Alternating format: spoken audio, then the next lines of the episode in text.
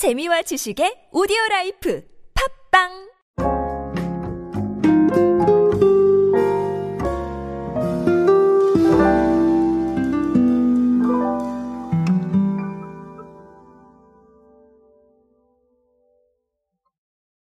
저는 아이스크림 많이 합니다. 아이스크림을 정말 좋아하는 사람이고, 그리고 또 뭐 여름 되면 어, 아이스크림을 사다가 놓기도 하고, 아니면 또 겨울에도 사실 아이스크림을 많이 즐깁니다. 그런데 사실 아이스크림을 먹을 때 뭐 어떤 걸 특별히 먹는 건 아니고, 뭐 그냥 먹을 때는 적당히 알아서 먹고요. 그리고 이 무인 매장 알고 계시죠? 무인 할인 매장을 가기도 하고, 어떨 때 가끔 비싼 걸 먹기도 합니다. 어쨌든 이렇게 굉장히 좀 다양하게 소비를 하고 있는데, 사실 제가 갑자기 오늘 이런 이야기를 드린 이유가 오늘 아이스크림에 대한 통계를 말씀을 드릴 거예요. 아, 그런 통계들에서 찾을 수 있는 몇 가지 흥미로운 이야기들 제가 소개해 드리도록 하겠습니다. 오늘은 아이스크림 이야기로 함께 하겠습니다.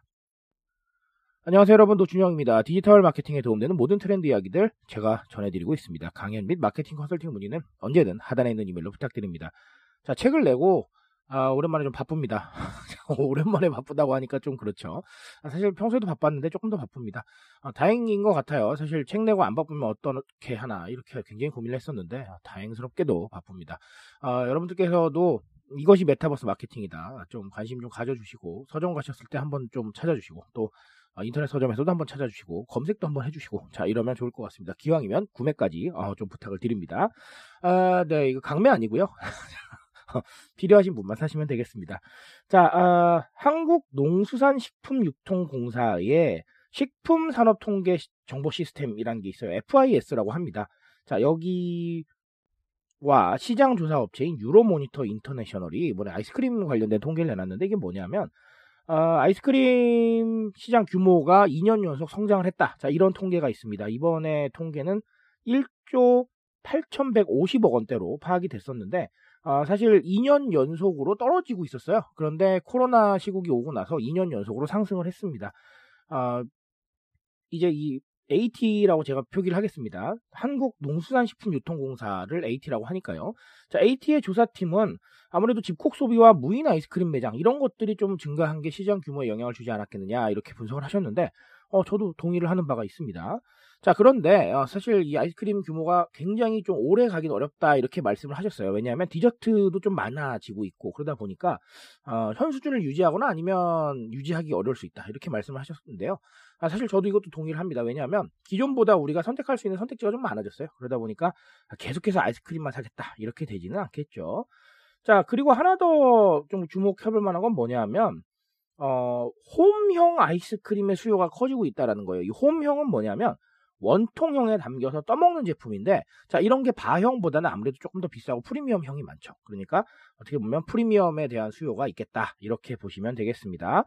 어, 홈코노미 말씀을 안 드릴 수가 없을 것 같은데 사실 뭐 집콕 트렌드라고 하면 우리가 홈코노미 때문에 아, 집에서 무언가 소비를 하고 집에서 무언가 먹어야 되기 때문에 뭐 이런 아이스크림을 구매를 하시거나 아니면 과자를 구매하시거나 아니면 식재료를 구매하시거나 HMR을 구매하시거나 굉장히 다양한 형태로 나타났었습니다. 여러분도 공감을 하실 거고요. 근데 사실 이게 뭐 엄청 대단한 거라고 볼 수는 없겠지만 여기에서 핵심은 우리가 먹고 싶은 게 다 다르다는 겁니다. 하고 싶은 것도 다 다르고요. 생각하고 있는 것도 다 달라요.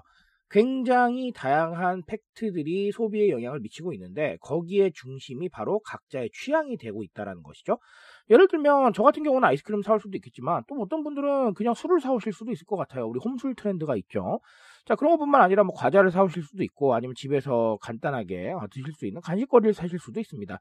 이런 거 다 떠나서 아 난 먹는 거 싫어 엔터테인먼트 자 나는 영화 볼래라고 하셔서 홈영족이 되실 수도 있고요 자 이런 식으로 굉장히 다양하게 취향이 드러나는 게 사실 홈코노미의 핵심이기 때문에 이 홈코노미라는 건 단순히 집에서 무언가를 한다 혹은 집에서 무언가를 먹는다 아니면 어, 이 소비의 중심을 집으로 옮겼다 이렇게 보지 마시고 이 취향이 굉장히 다양해지고 있다라는 거 어, 하나 더 보시면 되겠습니다. 자 그리고 또 다른 하나는 프리미엄이죠. 제가 아까 인트로 말씀드리면서 어, 무인형 할인 매장에 가기도 하지만 뭐 가끔씩은 비싼 걸 먹기도 한다라고 말씀을 드렸는데 뭐 비싼 거라고 하면 뭐 그런 걸 드릴 거예요. 뭐 나뚜루, 하겐다즈 아니면 저는 뭐 폴바셋 아이스크림 뭐 이런 것들이 생각이 나는데 자 어쨌든간 그런 것들을 저는 아주 자주 먹진 않지만 가끔 가다가 사 먹어요. 왜 그럴까요?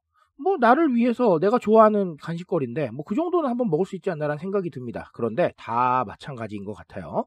그래서 나를 위한 소비라는 이런 상황으로 자 우리가 프리미엄에 대한 부분들을 많이 신경을 쓰고 있습니다. 그래서 정해진 capa 내에서 조금 더 나은 선택지를 만들어 간다는 거에 좀 주목을 하셨으면 좋겠어요. 사실 가심비라고 해서 어, 우리가 가격 대비 심리적 만족 비율이죠. 그래서 심리적 만족 비율이 충분히 차면은 소비할 수 있다라는 부분들 이런 것들이 이제 flex하고 연관이 돼서 말씀을 많이들 하시는데 어, 이거는 flex는 아닙니다. 사실 우리가 아이스크림에 뭐 100만 원 flex 하진 않거든요. 그렇죠? 자, 그러다 보니까 그런 게 아니라 조금 더 나한테 나은 선택지를 주기 위해서 노력은 하나 그게 flex는 아니라는 거. 바로 이게 프리미엄, 합리적 프리미엄의 본질이다.